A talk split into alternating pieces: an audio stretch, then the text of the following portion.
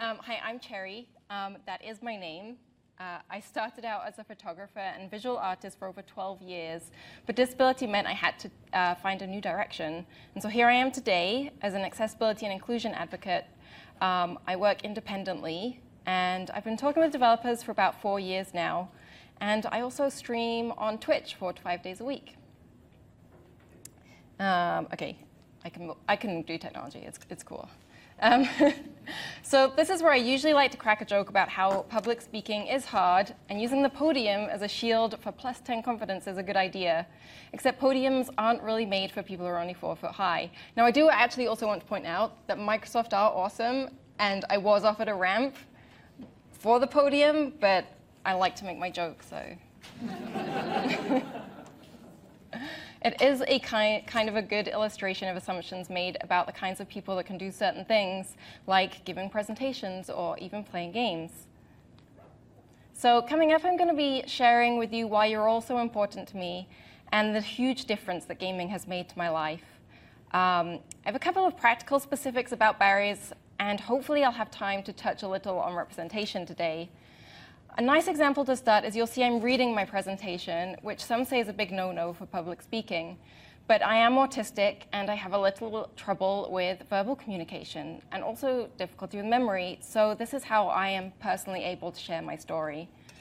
I gave a version of this presentation at the Games Accessibility Conference this year where I met Brannon and I got pretty emotional. I was, I've written here that I'm, i have no idea if it's going to happen, but I'm, it's, it's there, so this is your warning. if you want to leave, I won't take it personally. um, I also do recognize a few of you from that conference, but I have built on the talk, and we're now up from 5,700 words to 9,800, so buckle in. a good problem to have is that a lot of what I've said has already been said today, so I hope this will come across as a bit of a personal exclamation point for you to take away. So yes, this really is going to be my very personal love letter. Things are about to get even more awkward. I'm sorry. That is my only visual joke. I'm sorry to my visually, visually impaired people in the audience, but it says not sorry, just in case you wondered. My hope today is that either I'll inspire you with my tendency to overshare, or at the very least make things so awkward that you can't help but think of me. Many people who love games like to brag about how they've been playing games since before they were born. Well, I am no different. I really have loved games since before I have solid memories of childhood. I think my first game was probably either Space Invaders or Microsoft Flight Simulator. Long ago, before I even knew what accessibility was, they got me through some big, scary things. Platformers like Rainbow Island and Carve Up, I don't think anyone knows that game, were the first time I experienced true escape from a very difficult childhood. I, um, Pokemon Red was my greatest comfort in the late 90s as I got myself through high school while also being homeless. This is, this is where my spark of adoration began. Games have been so important to me that I even have a couple of slightly silly tattoos from the early 2000s. They feature relatively obscure characters from the sequels to Bubble Bobble and TimeSplitters. In my late 20s, I was working a rather unhealthy 60 hours a week, and I didn't have much room for solo games, but most of my time socializing was with friends, Zoe, um, who are also developers, and we played a lot of Rock Band and Left 4 Dead. Everything changed at 31 when I had a very unexpected and sudden stroke due to an artery in my neck tearing spontaneously. It turned out I had this connective tissue disorder that makes me very fragile. At the time, I had no idea how much this would affect me, and this is where my love of games evolved into an obsession with accessibility. While nursing the constant headache the artery tear had left me with, I remembered something. I'd wanted to play Dishonored. I was so damn excited, but I'd been too busy to play. Stealth, mystery, thieving, roguing was just the pick-me-up I needed. I was wrong. I started up the game, and within five minutes of the tutorial, I was almost barfing in my lap. I wish I would be in my normal hyperbolic self, but I'm not. The game gave me severe vertigo and nausea. I kept telling myself that it was just the after effects of the artery tear and I would get better. And I would be able to play this amazing game that everyone else was so excited about, but I was wrong again. Every time I tried to play the game, the result was the same. It was as if I was super drunk. When I first tried to play Dishonored, I thought the problem was me. Even my developer friends were baffled at the physical response I was having. And here's the thing most people know about motion sickness, but it's not very common to hear of a reaction so strong that someone just can't play a game at all. But we do exist. Dishonored wasn't the first game I'd hit a barrier so hard I couldn't play, but it was significant for me because it was the moment I discovered accessibility.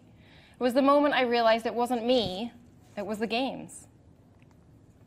While discussing the barriers does mean I have to talk about the games I struggle to play, I have something more important to share. I want to tell you sincerely from the bottom of my heart that video games have saved my life. I don't want to sugarcoat it, and I definitely don't want pity, but I want to emphasize why my love for games runs so deep. The last five years have been a real struggle. From decreasing bodily and cognitive function to numerous hospital stays, just a year ago, I was very sick in the hospital after also recovering from heart surgery. I've lost many friends, communities, my career, a lot of what made me me. After my stroke, my disabilities progressed very quickly. I went from being a mildly disabled person who could live a somewhat normal life to someone who is profoundly disabled in some ways, with several permanently implanted medical devices that make me an actual cyborg. Cool augments aside, I can no longer do the many, many of the things I love. Living with progressive disability can be really isolating, and I want to be brutally honest. I simply can't do many of the things my non disabled friends take for granted. The fact I'm autistic also plays into this. I'm different. I don't fit in. It's both physically and mentally isolating. But games have saved me. By my love of games, I found the accessibility community, I found purpose, and I learned to be proud of who I am and what I've been through. Aside from my work with advocacy, I found a community just talking about games. I started out by, believe it or not, live tweeting the games I was playing. Each game even got its own hashtag. This led to me, people encouraging me to stream on Twitch. It took me several years to get the courage to do it, and I'm sure I don't need to go into the reasons why I was afraid to put myself in that environment. But what finally spurred me on was meeting with the coalition last year and some of Microsoft's Gaming for Everyone. They're in the audience. This is actually making more more emotional than, than this part normally does. But the team encouraged me to continue to be brave and to really show the world what inclusion is about. I thought I was going in to help them with my expertise, but by involving me, I felt not only like I mattered and like they were taking inclusion to the next level, I felt empowered to be bolder. Through streaming, I felt I can give back some of what helped me through my darkest times. I found a community of people like me, but also people not like me at all. Just by being out there, I'm both, both showing how inclusion matters and finding ways to break down the assumptions people have about disability. When we can play the same games as the rest of the community, they unite us despite how different we are. Games can be more than mere entertainment, they empower us. Inclusion at every level of the industry makes a difference. Just like I was encouraged to move forward with how I can make a difference, I want to encourage people like you who are working hard making the games, making the games for us to think of as integral um, to the inclusion that's for us. Days like today that include disabling experiences go a long way to this and mean so much. But don't be afraid to reach out to us before and during development, promotion, and even after release. Cultivate a network of disabled people like myself and others here today who are experienced in working with the development process. Actively hire disabled people. Include us in consulting and testing. I can't stress enough that you should never make the assumption that you're getting accessibility right. A real world example is when people tell me a conference like GDC has good wheelchair accessibility, but 98% of the booths are standing height and the entire place is carpeted so it feels like I'm wheeling through grass. Feedback from the general community can also improve games post-release when it is possible to patch issues. I know this isn't always easy because the internet can be a hostile place for games development. I really have sympathy for this element of unnecessary toxicity that we all face. Unfortunately, I've seen many genuine accessibility issues that may have been overlooked get lost. People's emotions can run hot when they're excluded because games mean that much to them. While I frequently spend time translating people's frustration so that it's constructive, it can be hard to get the feedback to the right place. And while it's not always possible to patch for an issue post-release or late in development, a place for feedback can still be an invaluable resource. Just a note though, not everyone knows the barriers they're facing are an accessibility issue, so language centered around feedback should be as inclusive as possible too. Similarly, releasing accessibility and gameplay information, such as what settings and controls are available to games release, can make a huge difference. Part of people's frustration happens as a result of spending their money on something it turns out they can't play at all, is painful, or it doesn't have the settings they need. The disappointment of facing barriers or being excluded is palpable. So let's rewind a little. I want to share a bit more about why games mean so much to me. Games have been my company, community, adventure, therapy. They've even been pain management. I live with chronic pain. It's constant. Distraction is an important treatment tool. Games that are my distraction. They're how I cope with intense plane flares and they transport me to another world. So when I say games save my life, I really mean it. Just like non-disabled players, games allow me to experience worlds, adventures, and abilities I'll never have. Even though this is common with people who love games, I'd say it's potentially more profound for disabled people. The sense of awe and excitement I get from riding a machine across beautiful lands in Horizon Zero Dawn, pause it, people get upset about calling it Horizon, of scaling buildings and mountains in Assassin's Creed, or surviving the weird and harsh winters of the Long Dark is an intense and emotional journey for me. I've lost a lot, and some things I've never had. I'm no longer able to hike like I used to. I can't spend hours baking to de-stress or taking photos of every single thing. But games have given this to me and so much more. I spent literally hundreds of hours, I'm not joking, taking photos in games like Horizon Zero Dawn, Assassin's Creed, Origins, and Hellblade Senua's Sacrifice. I was a professional photographer for 12 years. It was who I was. But I can no longer hold a professional camera, let alone work on a photo shoot. But there I am, taking photos of the characters I adore, or of the incredible worlds they inhabit, all with highly realistic artistic control. All of those games also made me cry, surprise, surprise, on several occasions, because of the depth and beauty of the writing and world building. The games you all work so hard to make for us bring me so much. I have such deep connections to the games I love. It's not just the deep or profound stories, it's the fun, challenging, exciting gameplay too. I'll never be able to thank you all as much as I'd like. The games I love make me feel wholer than I can in the society we have today. I'll remember the ones that made access as effortless for me as it was for everyone else. And what exactly is disability? Sitting here in my wheelchair, I look disabled. It's kind of the go-to, but my inability to walk very well is only one aspect of how disability affects me, and I haven't always used a wheelchair. Much of disability is invisible, and there was a time I didn't identify as disabled despite needing accessibility. It doesn't matter what someone's background is or their age, anyone can be disabled. Statistics and user research tell us a lot, such as 20 to 30% of gamers identify as disabled, but that doesn't include people facing milder, highly stigmatized, or situational barriers, such as people with reading difficulty like dyslexia, or maybe even long-term and temporary injuries like RSI, tendonitis, and bone breaks. I have a friend whose color blindness is mild enough he just refers to it as a deficiency. He's never had a formal medical diagnosis, yet it's enough that it affects his ability to pick colors in games that have fancy color pickers without any presets, like color wheels, or his ability to distinguish details in the backgrounds of many FPS games. Disability is a huge spectrum that's not only defined by how someone's body and mind functions, but by a mismatch between that and our environment. For example, the fact I use a wheelchair isn't disabling in itself. It's actually quite freeing. The disabling factor is that things like podiums aren't made for me, except there are ramps sometimes. I am multiply disabled. I face a number of different barriers, and my capabilities can fluctuate throughout the day or week. This makes me a somewhat complex case in terms of accessibility. My needs change frequently, even sometimes in the middle of playing a game. Even though I'm particularly complicated, I'd say most disabled people I know have more than one impairment. The list is kind of long, so I'll try and sum it up in terms of how they might affect my gaming. First, cognitively, I'm autistic, have ADHD and learning difficulties. I also live with something called brain fog, fog which is a fluctuating thing that can range anywhere from mimicking a brain injury to mildly impaired problem solving and memory. My motor disabilities can be described with overly complicated medical names, but basically I struggle with coordination, frequent injury, and strength that gets worse with time.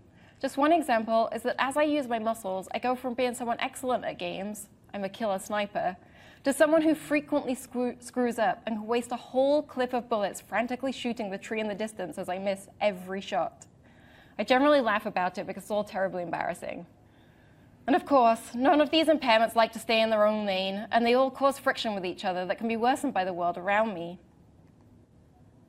Wow, I mean, how on earth does anyone account for all of these in a single person, let alone across a diverse player base with hundreds or thousands of players with disabilities? I believe inclusion is really not that much different than accounting for normal human variation. I would even argue that disability is normal human variation. Breaking it down, the spectrum can seem vast and complex. Working in accessibility advocacy, I know firsthand how overwhelming it can be. I empathize greatly with games developers and those behind the scenes who are working so hard to bring us the things we love. I'm sure if you're here, you know having empathy for your audience informs good design. Actually, that's probably why Brannon invited me up here. Yeah.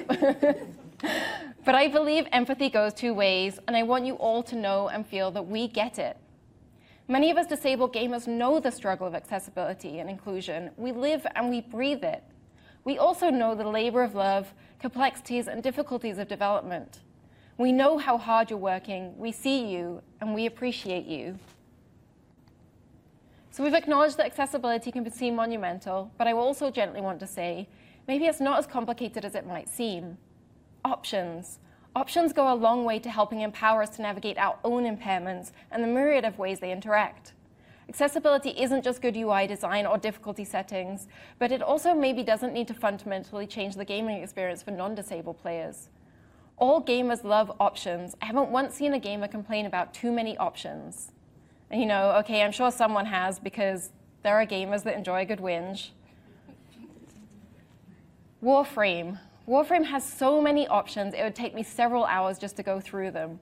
And all my non-disabled friends rave about them.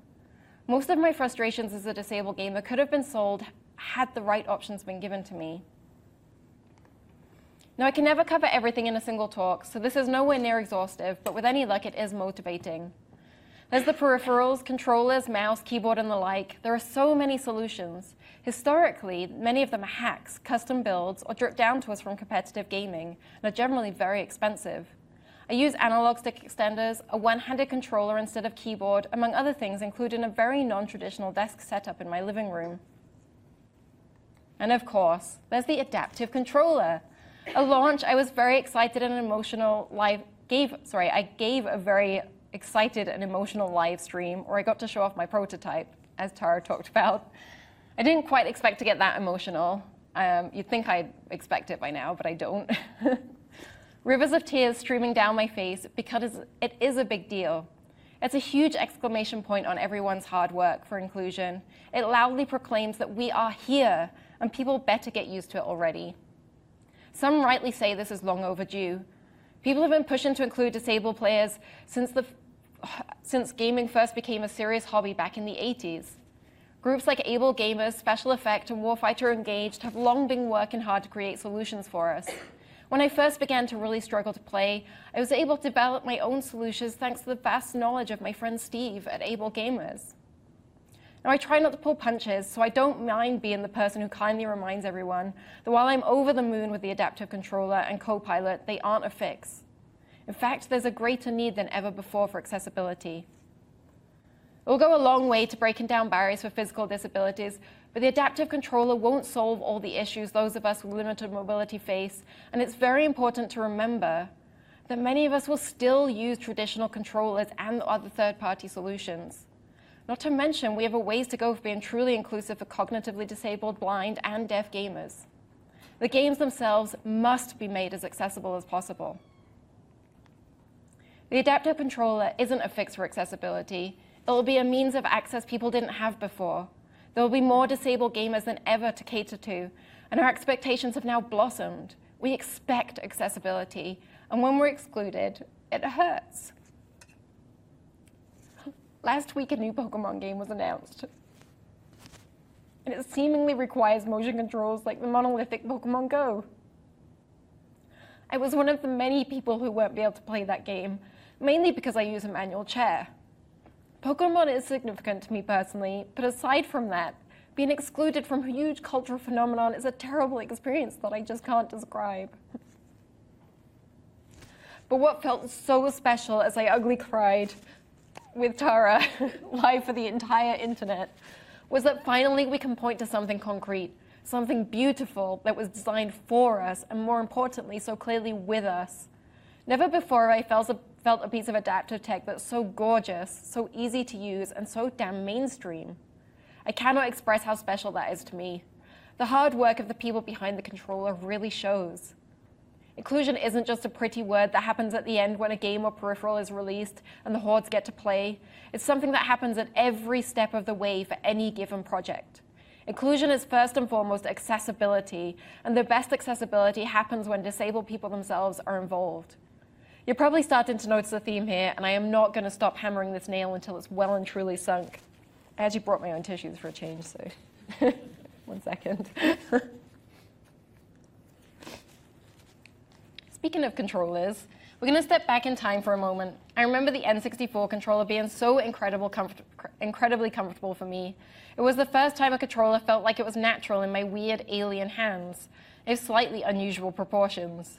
It was also new and pioneering. It was so weird that GoldenEye was developed in such a way to give players many options in how to use the controller. It was one of the first console games that I know of to do this. This was because not only was the stick thing new, and players needed to be taught how to use it, it was actually a mystery to the developers on how any given player would even be able to use it. And thus, we had controller options. It was a long time before this spread across genres, and there's still a lot of games that leave this out, but it's something that can be invaluable to disabled gamers like me. I played countless hours of GoldenEye on my couch with friends, and also its successor, Perfect Dark, even though the layout I used was really different. Button remaps are a big deal for both physically and cognitively disabled gamers, even when disabilities are relatively mild.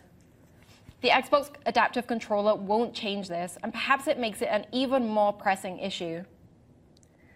Many PC games have key binding options, but it's often left out of console games despite console player needs being no different. And sure, on Xbox One and PS4, we have the system level remaps, remaps now, but I, and I'm so happy for this but it has problems and was only intended as a band aid for games that dropped the ball. Sorry to be harsh, but it's true. Button remaps are important for using assistive tech like and controllers like the Elite or Adaptive, but a simple example is that sometimes I need to swap the shoulder buttons due to muscle weakness and chronic pain. The top buttons are easier to pull, have less travel distance, and are more natural to reach. When I'm forced to change this in the OS, it breaks the game UI.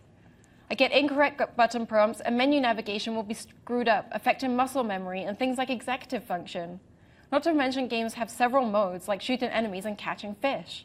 I mean, seriously, have we all noticed how many games are fishing lately? I don't know why, why but sometimes I have to choose a lack of control and physical pain over constantly pressing the wrong buttons, leading to confusion and frustration or vice versa. Remembering button setups and having to change them constantly from switching game to game is also a pain in the bum. State of Decay 2 recently had total button mapping on Xbox One. It was such a breath of fresh air, and I want more. I will note that I did screw up the gameplay with some conflicting controls, but I was able to troubleshoot and fix the controls for myself. The misconception is that button conflicts will break games too hard, but I find the opposite is true, and then by being forced to fight on-screen prompts, it breaks, breaks the game way harder.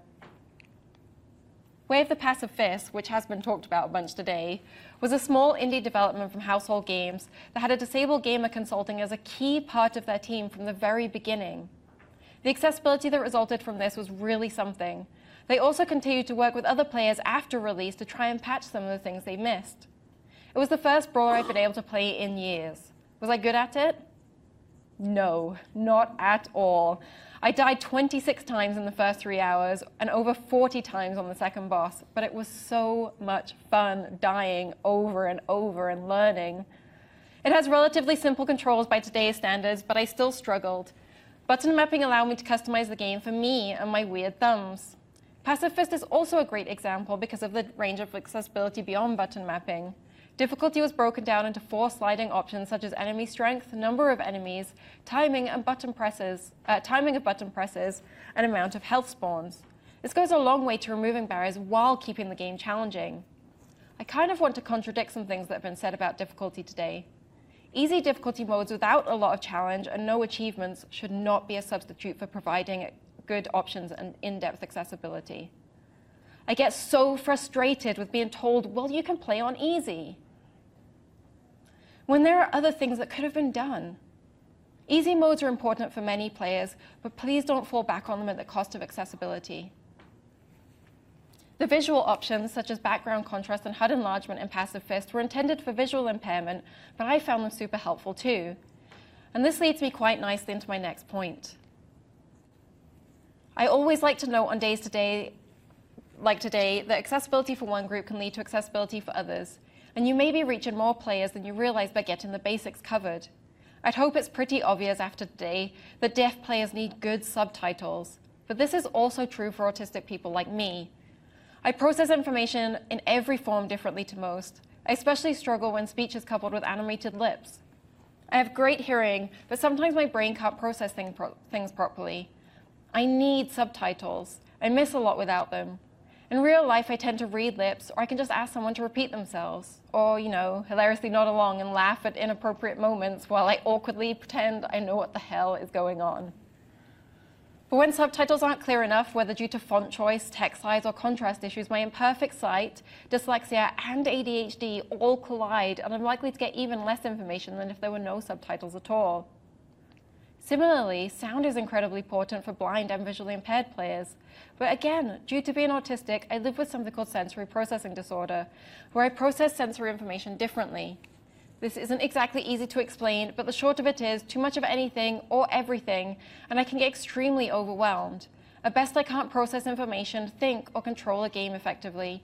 And at worst, it leads to an embarrassing and socially inappropriate response that looks to those on the outside like an emotional and physical overreaction called meltdowns. What helps me is good audio design, but also audio sliders. The ability for me to independently control audio channels in a game goes a long way to avoiding sensory overload and helps me play better or at all. I found the audio design in Horizon Zero Dawn a little overwhelming. The machines, giant aggressive robots, had very dense mechanical sounds that were extremely loud and const constant.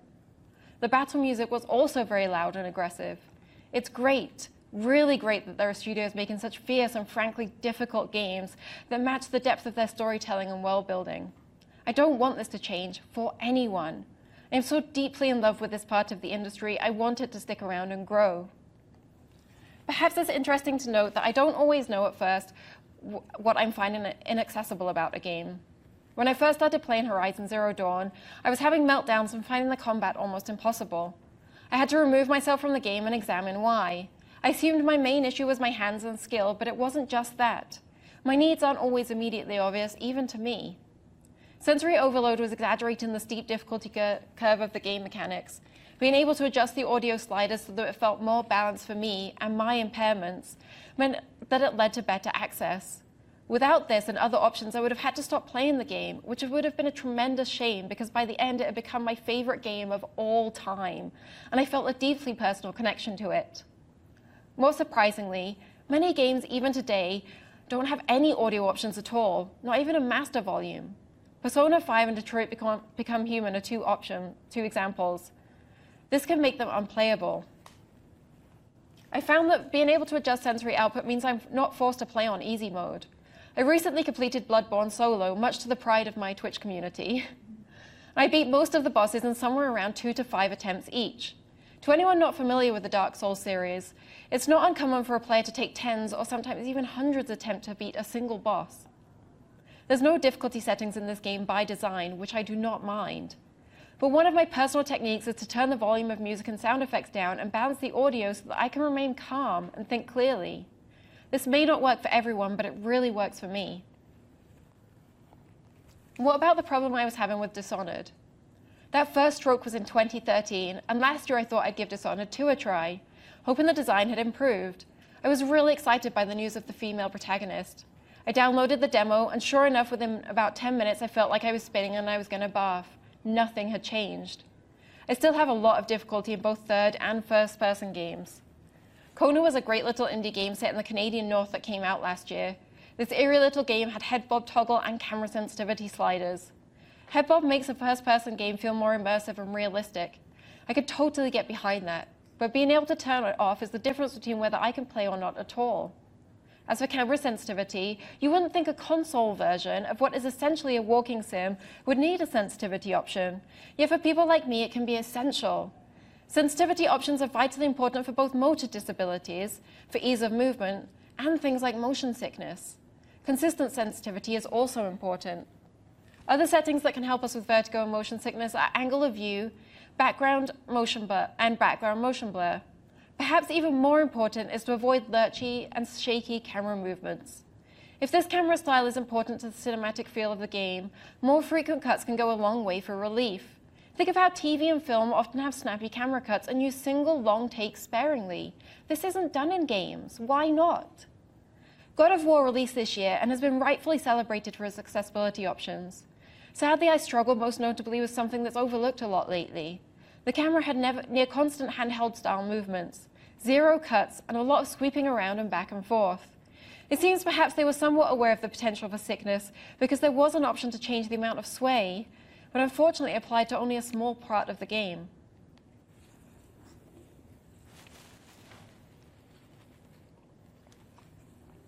So aside from motion sickness, camera shake, which often goes hand in hand, also triggers migraine, migraines and muscle fatigue so severe that, my, that I can't read anymore. It's a camera effect that I personally feel should be something akin to a seasoning rather than a sauce a game is doused in. But this is subjective and often down to the vision of the team behind any given game, which I do love about games. But what if it causes your audience physical pain that can last beyond the time they're playing? Monster Hunter World came out early this year. Now this game has some accessibility issues. Could they do better? Yes, pretty much every game could. But you know something that they did right for me? There's a screen shake toggle. Honestly, this is the first time I've seen this option in a really long time. It applies to the entire game and meant I could play better and longer. I've had tons of fun destroying beautiful and probably endangered beasts. I'm feeling terribly guilty about the entire thing. A screen shake toggle could be beneficial to nearly every action game I play. I'm sorry, Coalition. I've been looking forward to playing Gears of War since I visited your studio last year. But when I finally got an Xbox One a few months ago, I fired up Gears and I couldn't play. The screen shake is so consistent, I got a migraine. Otherwise, I found the accessibility of Gears really great, but this, this can be a seemingly small thing that stops me from playing a game at all. Sea of Thieves is also unplayable to me in this vein. I did actually get tremendously seasick and migrainey that lasted for days, even though I only played for an hour. It's not what I really want out of a pirate simulator. Now, my last example for accessibility today, sometimes harder to define and rarely talked about due to stigma, but it relates to executive dysfunction and memory difficulties caused by things like ADHD, which are surprisingly common. Open world games exploded onto the scene, and now they dominate in a big way and across genres. They can be overwhelming to the most organized of people, but for those of us that have disabilities related to executive function or memory, we sometimes find them difficult to play at all. They can be overwhelming, stressful, and tiring. If the world opens up too quickly, I'm landed with too many repetitive and seemingly inconsequential quests, or the map is too cluttered, it's almost like I have no room to think. With few options to change things, I have little choice in managing it myself. Batman Arkham Asylum is a worst case example. I quit after the first hour and never went back. Going back to God of War, it was often confusing and left me with a lot of decision fatigue. Everything from map functionality, the controls, the skill trees, the complex modification system caused me difficulties. It was also compounded by small UI text and inconsistent language in the descriptions. I finished the main story, but these were likely unintended barriers. Some of these barriers come down to game design choices, but in being aware of potential issues, attention can be paid to things like balanced pacing, comprehensive or optional tutorials, and consistent UI language. Also, options for things like map, quest, and inventory filtering go a long way to improving executive, function. Uncluttered UI with good UI text size also helps. Oh, sorry, went too far ahead. One second. NieR Automata is a wonderful example for accessibility. In my mind, they perfected minimal visual and world design with multi-layered deep menus and a great range of character and com combat customization, which all somehow complemented multiple game modes and playable characters. The world was large and fairly minim- minimal in design, but it was easy to find your way around once you knew the maps. Sorry, once you knew it, and the maps were very usable. The game flowed really well despite the complexity. There was also some very cleverly integrated accessibility options, including an in-game NPC adorably explaining that certain settings like sensitivity could help with their motion sickness. I played Nier Automata to death. I got every single one of the 26 possible endings. Yes, every single one. I cried, surprise, at least three times, and I thoroughly enjoyed every damn second. One last quick idea on executive function that also applies to reading comprehension and vision impairment. Let's get some more things like text to speech to help us access the amazing lore you're all writing. Help us enjoy the incredible things you're writing for us. I've not seen this done yet in a single game, but it could blow open the doors to that those text heavy, heavy games, or games that don't have the budget for comprehensive voice acting. You could probably tell I could really talk about accessibility for hours. There are so many creative ways for game designers to include accessibility, or more importantly, design inclusively. I know Bryce, who's left, damn it. He'll be in yeah, has told me before that designers don't like to be told how to design, so I try not to do this. But if I had to summarize a single point, it would be that not all accessibility is for everyone, but that every single option or setting is accessibility for someone. Not every player may be able to tell you exactly how or why a game doesn't work for them. It's a skill I've had to develop and takes a lot of being vulnerable and addressing stigma. I spent some time helping fellow gamers figure out what their barriers are and finding the settings that work for them. Figuring out what we need isn't always intuitive, but with time it can be. The more there are options for us, the more we can build our own cherry mode. Speaking of options, access- accessibility menus are fantastic and show a wonderful commitment to helping more players game, but they may not be the right solution on their own. Not everyone is like me and knows that they need accessibility. So you could simply put these options in other appropriate menus or provide cute in-game guidance like Nier Automata. An indie game called Infernium had options recently that popped up when players hit new game. They had an explanation of what they do and what is intended for the initial experience without patronizing language. The ways the solutions are implemented are inevitably up to you, and the creative possibilities are pretty exciting. A fun fact about Infernium when it has a, had its accessibility update on the Switch, it sold as many copies in a week as in the entire couple of months it had been released. If you start with talking to disabled people, including us in testing, or even inviting feedback on a released game, you're on to big things. I know it's not always possible to do everything, so don't let the fear of perfection stop you from doing anything at all. By doing something, you are allowing more people to experience the game. Sorry, by doing something, you're allowing more people to experience your game, and that is more wonderful than I can put into words. While a game like God of War didn't quite hit the mark for me personally, the things they did for accessibility meant that some people were able to play a major action adventure game they otherwise couldn't, and that was huge. Someone I know with muscular dystrophy played, completed the game ahead of me, and loved the experience of story immensely. It was so special to them and others in my community, it made it more special to me. I am so proud of everyone that works hard to make games more inclusive because it makes an enormous difference on people's lives. And so while I'm up here, with any luck, if I'm doing my job right, I have your attention, I want to briefly touch on representation, which I do consider a separate issue. Inclusion is first and foremost about people's ability to play a game, but representation can matter. Now that we have more, than disa- more disabled people than ever before playing games, I would love to be able to see more positive disabled players. Sorry, I'd love to see more positive representations of disabled characters. Everybody wants this. Gaming is an escape of sorts, but good representation helps us connect deeply, while bad representation alienates us. I'm proud of my disabled identity, and in playing games, I don't want to necessarily escape who I am. So let's rip off the band aid and talk about some bad tropes first. I'm regularly seeing wheelchairs used as a tool for horror. Disability is scary to people. I get it. Disability is scary to me occasionally, and I've been disabled for quite a while. But it's not always justified. Our bodies and the devices we use, like wheelchairs, shouldn't be intrinsically scary or used to signify fear. Bloodborne includes wheelchairs and wheelchair using enemies. On the one hand, it's cool to think that these enemies are fully capable of shooting me full of holes or stabbing me with a pretty sword. There was even one time when one of these enemies miraculously descended a flight of stairs without tipping over, all while continuously shooting me. I was absolutely aghast at the audacity.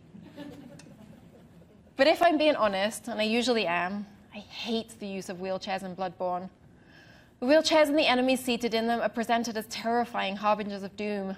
The game even ends with the protagonist being trapped in a wheelchair. Despite the common narrative, for many of us, wheelchairs are tools that give us freedom. They're not prisons we're bound to or something to be afraid of.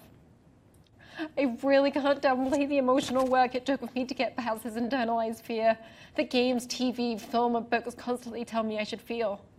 I adore my wheelchair. When I started using it, I never felt as free and freaking cool as I did when I started zipping around faster than I'd been able to move in two decades. My chair is also a bloody beautiful piece of engineering. It's not creepy at all. I am proud of the mental work I've done to get comfortable with who I am. I don't want that taken away from me by the same old tired negative depictions of disability that reinforce the way other people see me. Now, this is the worst case scenario for me in terms of representation. The empty wheelchair, the terrifying bad guy, the idea that being disabled is the worst thing that could ever happen to someone. There's other negative tropes, sorry, there's other negative tro tropes too, of course. Detroit Become Human has a wheelchair using character. First of all, he has a super cool wheelchair, which is something I've always wanted to see in a game. But at the same time, the type of wheelchair was totally inappropriate for the character given the profoundness of his physical disabilities. As the character was introduced, there were so many glaring errors to myself and my disabled viewers that we jokingly started taking bets on which bad trope he was. Either the bitter, angry, disabled rich guy, or the kind but pitiable and depressed guy that, that always ends up dead in the end. It ended up being the latter. He had little to no autonomy and relied on an android to do every single thing for him despite his sporty wheelchair. The implication was a sad life with little fulfillment. He wasn't fully fleshed. He was written as a sad burden to inspire empathy for the carer. Again, this trope reinforces negative ideas about how worthwhile our lives are, something many of us work hard to change. Imagine if most of the time you saw someone who looks like yourself in a game, it was incredibly negative. It can be emotionally exhausting. Disability representation in games isn't all doom and gloom. Sometimes the protagonist is disabled, in both The Surge and Wolfenstein 2, the heroic main character starts out in a wheelchair. Both very different stories, but both had the same fate. While playing The Surge, it's not clear at first, and then suddenly it's revealed to you as you take hold of the controls, you're sat in a wheelchair. I was so excited, I squealed and spent an hour wheeling around the first area where there was essentially zero game content because I knew the inevitable was likely coming. The wheelchair wouldn't last. There would be some kind of magical cure that meant he could walk. In The Surge, this takes the form of an exosuit, a common plot device in science fiction. Other times, it's just a magical. Um, other times, it's just magical medicine. Even in a futuristic world, we're still likely to have wheelchair users. Cures for every disability is unlikely, and in some cases, we don't even want it. In terms of exosuits, they're not an option for people with disabilities like mine that make me fragile and weak. Note in the video that while the wheelchair is an awesome representation of the kind we actually use, like mine, the artist forgot to give him a cushion, which we're never without. Usually the wheelchairs depicted in games are the kinds that haven't really been used outside of hospitals or airports in 30 years. I had really conflicting feelings about the start of the surge, but in the end, I'll always fondly remember wheeling around an empty train station for an hour talking about how good it felt. Disability representation is rare and often inaccurate at best and harmful at worst. That's partly why I hope it happens more. While negative stereotypes can hurt and make us roll our eyes, there's still a thrill that can't be beat, that feeling of seeing even a glimpse of yourself in a game. When the tropes are outright negative, I'd rather that representation didn't exist. But at the same time, I recognize that in order to get better, we need to keep making mistakes. Other types of disability are represented even less than wheelchair users, Autistic people are rarely shown as anything other than a socially awkward boy or man that has little respect for other people's feelings and loves trains. I mean, I also do actually love trains, but never mind. This is why, when I played To the Moon on the recommendation of a friend without knowing at all that the disability representation had anything to do with me, he simply told me there was, was representation and I may or may not agree with it. I cried. Surprise. I don't actually mean I got teary and still hold it together. I mean I openly sobbed, breathless, wordless, and completely broken. And yes, as is my gaming life these days, this was live on Twitch for everyone to see. I was an absolute mess. It was so close to home and meaningful and deliberate. It unlocked emotions I had no idea were so intense. I know enough to constantly annoy creators that I want diversity, but I had no idea that when I finally saw myself, how powerful that would be. Of course, the story was fantastical and not at all like my own life. But the respect and beauty and delicacy with which the characters were handled and explored was unparalleled. Inclusion is so powerful. Your ability as creators to tell stories is second to none. I deeply adore games for all the reasons I've given you today, but also because they are great forms of art and experience, no matter the genre. As storytellers and creative, creators of worlds, you have the ability to move hearts and souls like no other industry I know.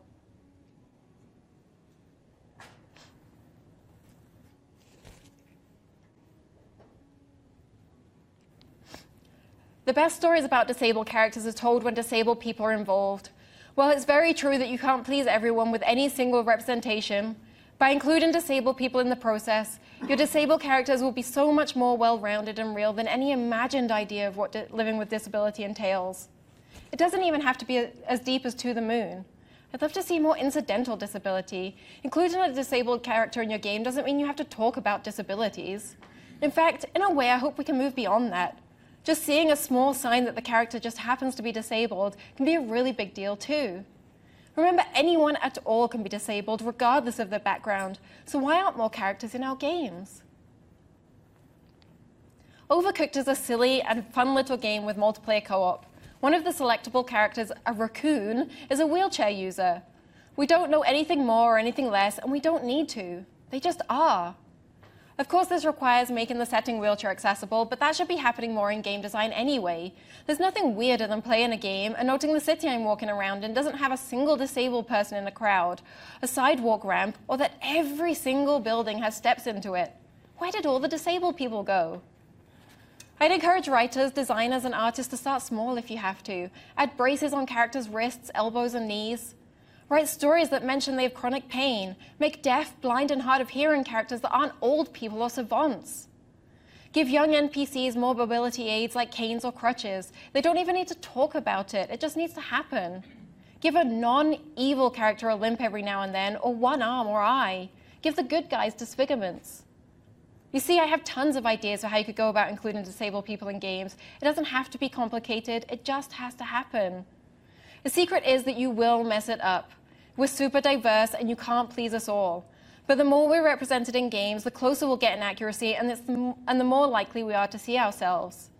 That is more powerful than I could ever express here today. We rarely learn to do the right thing without making mistakes first. So it's dangerous to go alone. Take us. It might seem overwhelming, it might seem a monumental task, but you're not alone. Disabled gamers like me want to help you. We are experts, include us.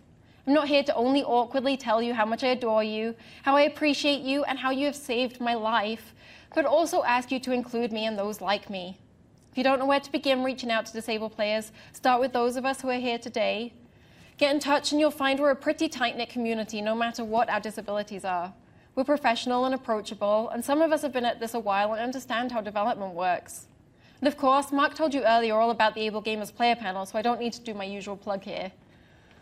Bryce from the Inclusive Lab and other members of the Disability in Games team, like Brannon and Tara, also have lots of contacts. Come find me at the social after we're done, or um, find me on Twitter, Twitch, or email. If you don't have this, I have business cards. Now, before I'm done, I just briefly want to hammer home a couple more things in summary. It's very brief, I promise. if I were to generalize, I tell you that disabled people are great overachievers. Even if something is prohibitive or extremely difficult, we strive for a way. Progress has been made in society, but there's a surprising way to go. Life as a disabled person isn't easy. But while we work to improve things, I have to adapt and find ways to live a fulfilling life regardless of the barriers I face. This goes for games, for games as much as it does for anything else. With some of the most creative solutionists, we will find a way. Games are meant to be challenging. The challenge is half the fun and all the sense of accomplishment I get from playing them. One of the hottest things today is ultra hard games. We're seeing more and more from platformers to action RPGs, and this is great. I reveled in the challenge, but it's nothing new to me. Most games I've played have been hard mode for me in some way as I work around barriers. Sometimes one of the mistakes people make when I talk about accessibility is that disabled gamers are just looking for easy mode. While difficulty options are important for some people, what I really want again isn't games that are easy, I want the challenge. I want to have fun. And I want to love the same games as my non disabled friends as much as they do. I want to feel like I matter to the industry I adore so much. For me, it's about quality of life. A lack of accessibility doesn't always equal zero access at all. It can more often mean that playing is painful, exhausting, extra frustrating, or just not very fun. Sometimes it's a reminder of how different I am to the majority of the world. I can leave feeling nothing short of an outsider. Games like to make gamers like to make jokes about things that break their immersion glitches, bugs, clunky UI. But as a disabled gamer, my immersion can be broken by heightening my sense of being disabled, of being undesirable, of being different. Again, games unite people. They provide a wonderful sense of community. Thousands or sometimes even millions of people getting excited about a game is incredible. The hype is real. It's really real and it's an absolute thrill. When a game isn't inclusive, what unites thousands or millions of people isolates me and people like me. It's a little bit heartbreaking, just a little bit, to feel like you're on the fringe or outside of the shared cultural excitement. It's also frustrating when games are held up as pillars of accomplishment for the industry, but they weren't inclusive of disabled people. Immersion broken, and we're right back to feeling isolated and like that thing everyone else adores just isn't for us. But when games get it right, when they level the access, when we are included, whether directly or indirectly, it is magnificent. Suddenly we're enveloped into the fold. We can talk with our non-disabled peers about how fun, challenging, exciting, or downright damn beautiful a game is. We can play alongside them. We can laugh at our failures, and we can cheer at our hard-earned wins. We're no longer the disabled gamer. We're just a gamer like everybody else. Games that provide us the options we need and are designed with us in mind not only give us great adventure, profound experience, and fun, they include us in a community that otherwise we aren't a part of, which is brilliant. I deeply adore this industry and everything it does for me. I'll be loyal to the grave to accessible games and inclusive studios and developers that reach out to us. I'll promote them to death and defend their honor everywhere I set wheel. For real though, I want games to be the best that they can be. I don't want them to fundamentally change. I want them to keep growing and moving forward. I want games to be for everyone, regardless of gender, race, identity, or whether they're disabled. So much has been accomplished in the past couple of years. The controller that just released, the fact that you're all here today, the, the room I think is like twice or three times as big as last year. Like that's just incredible. And I'm so proud. The foundations we have are solid. So let's keep building until we have a thriving and inclusive, fully realized ecosystem. This quote I have up behind me, well, actually it's beside me because I'm reading, but it's so apt. I just can't help but leave you with it. Work as if you live in the early days of a better world. Thank you for having me up here, for listening to my story, to my gripes, about why gaming is so important to me, and about my desires for the future. I hope I and my fellow gamers today have had a little fuel to keep your fire bright. At the very least, I hope I've reassured you that no matter what, I love you all. So uh, thanks. I think I'm out of time because I talked for a really long time, but thank you.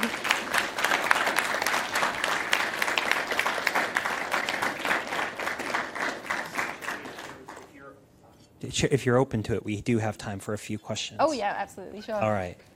All right, who's got the first one? Anyone? Come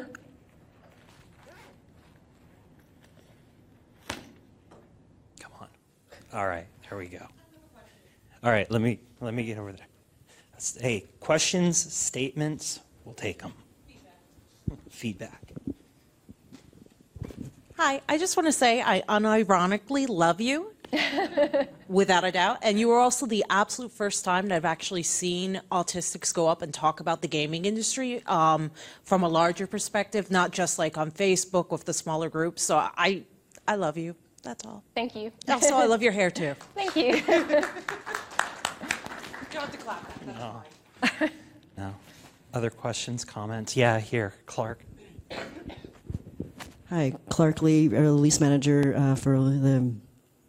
Uh, our names changed, so GGPD. Uh, my question is, um, well, first, thank you for everything that you s- shared, and also um, that you spoke about the representation piece, because um, as a member of the, the transgender community, I constantly am asked um, about representation and if negative representation is still a good thing. And um, I know you spoke about that some more, but is there, do you have some other ideas of, again, how you don't police the representation, but encourage it as well? Do you know what I mean? Like, Yeah, yeah, I know what you're saying because like everyone in games is working hard, and it's a hard job, and even coming up with stories is hard. Um, and we've kind of been socialized our entire lives to kind of appropriate everything around us in order to tell stories, and we're told that as writers, you don't need to have lived an experience in order to write it. And I think that's kind of not true. I think it's unfortunately a myth that has been told to empower certain people in having those jobs for so long. Um, and I'm very political about these things. Um, obviously, not fitting the, the, the main person out there and kind of represented it in any given story. Um, I think it's okay to police things, to be honest. I, I think it's hard because you're criticizing something someone's worked hard on. I do think there are ways to do it without being like you're an asshole. Like, I don't think we have to do that. I do think that people need to be more um, empathetic to the person we're talking to and, and put ourselves in, the, in our shoes and, and recognize that you're all working super hard and you're getting it wrong, but you are trying. Like, I don't think David Cage is like the biggest asshole in the world, but he fucked up. He fucked up big time with Detroit Become, Become Human. And it's like the third time he's fucked up. And so, like, I think if creators aren't listening, that's when, you know, let loose. But give creators the benefit of the doubt and just try and remember that they're human and we all make mistakes and that it's okay to say, this hurt me, please do better.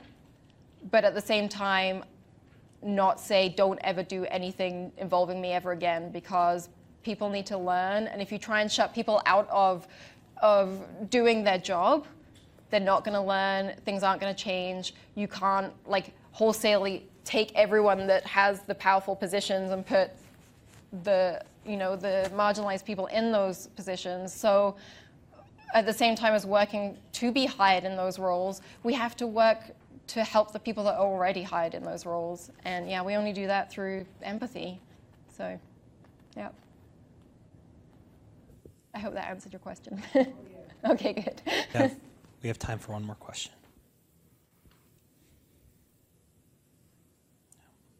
I'll, uh, I'll ask one then. Okay. Okay. Um, um, I want to drill a little bit more into the concept of mistakes. At Microsoft, as a lot of you know, we're trying to embrace this notion of fail fast. We want to learn, make mistakes, learn from them, and move on. And yet, we do live in a society now that is where people are really afraid of offending one another. Yeah.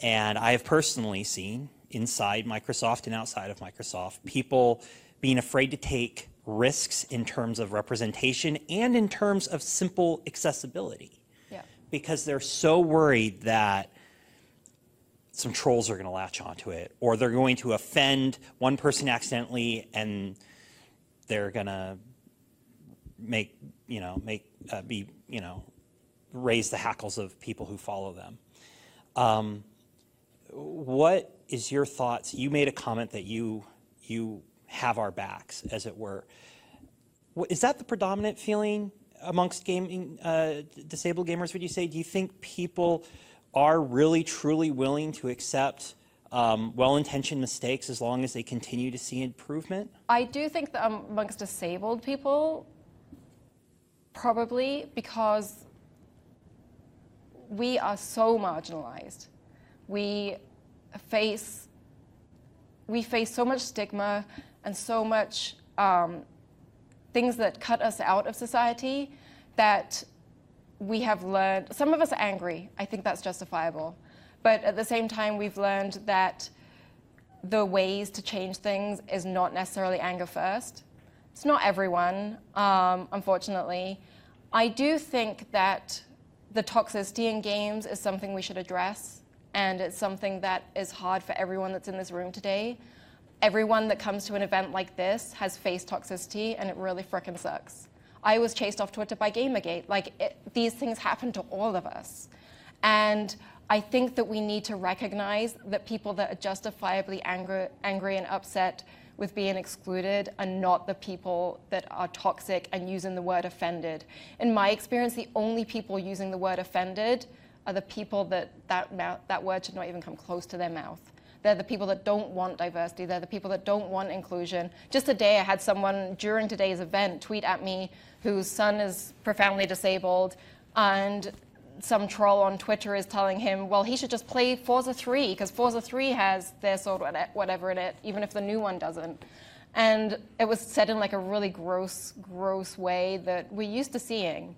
Um, I, d- I do think that there are a lot of disabled players that have the game industry's back. Those of us that don't, there are people in my community that, that all the time just like, this is so fucking easy, why haven't they done this? And because I have a position, like my partner's a programmer in tech, he works at Slack, which you all use, I'm sure. And my friends have been developers for so long. I've, I've worked with studios, I've been in studios, I know the entire process. I've worked from the beginning to the end, I've consulted the whole way.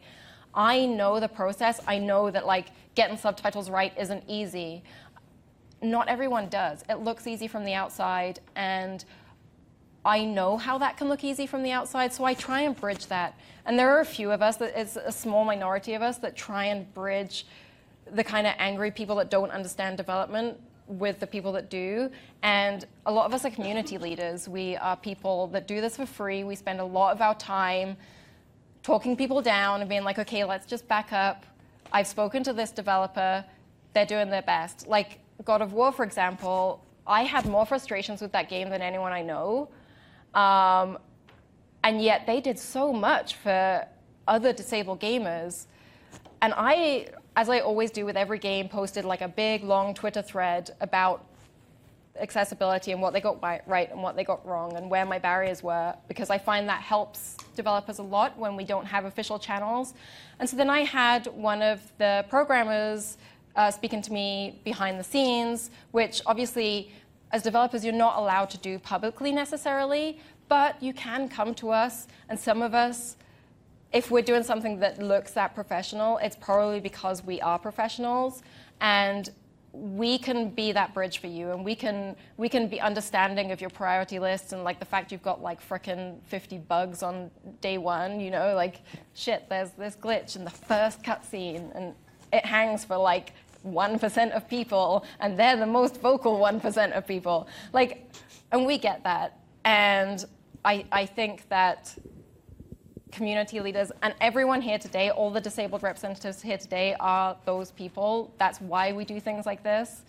Um, and we will will tamp down the anger, but just just try not to I just say try not to confuse the the gross toxicity with the justified anger and try and I know it's hard to, when you've worked really hard on something to take criticism it's, it's, it's, it, I've been there. I was a creative for 12 years in a very, very public forum where I got a lot of negative feedback on what I was doing, and it made or break, broke whether I had a paycheck. And that sucks. It sucks with this torrent of abuse that you get, but just try and pick out the few voices. Like people that say, I hate text games. They might not be saying, I hate text games. They might be saying, I have dyslexia and text games are really exhausting for me. And try and think about the way they're saying it. And if, if you can't, then find someone like me and I'll filter for you.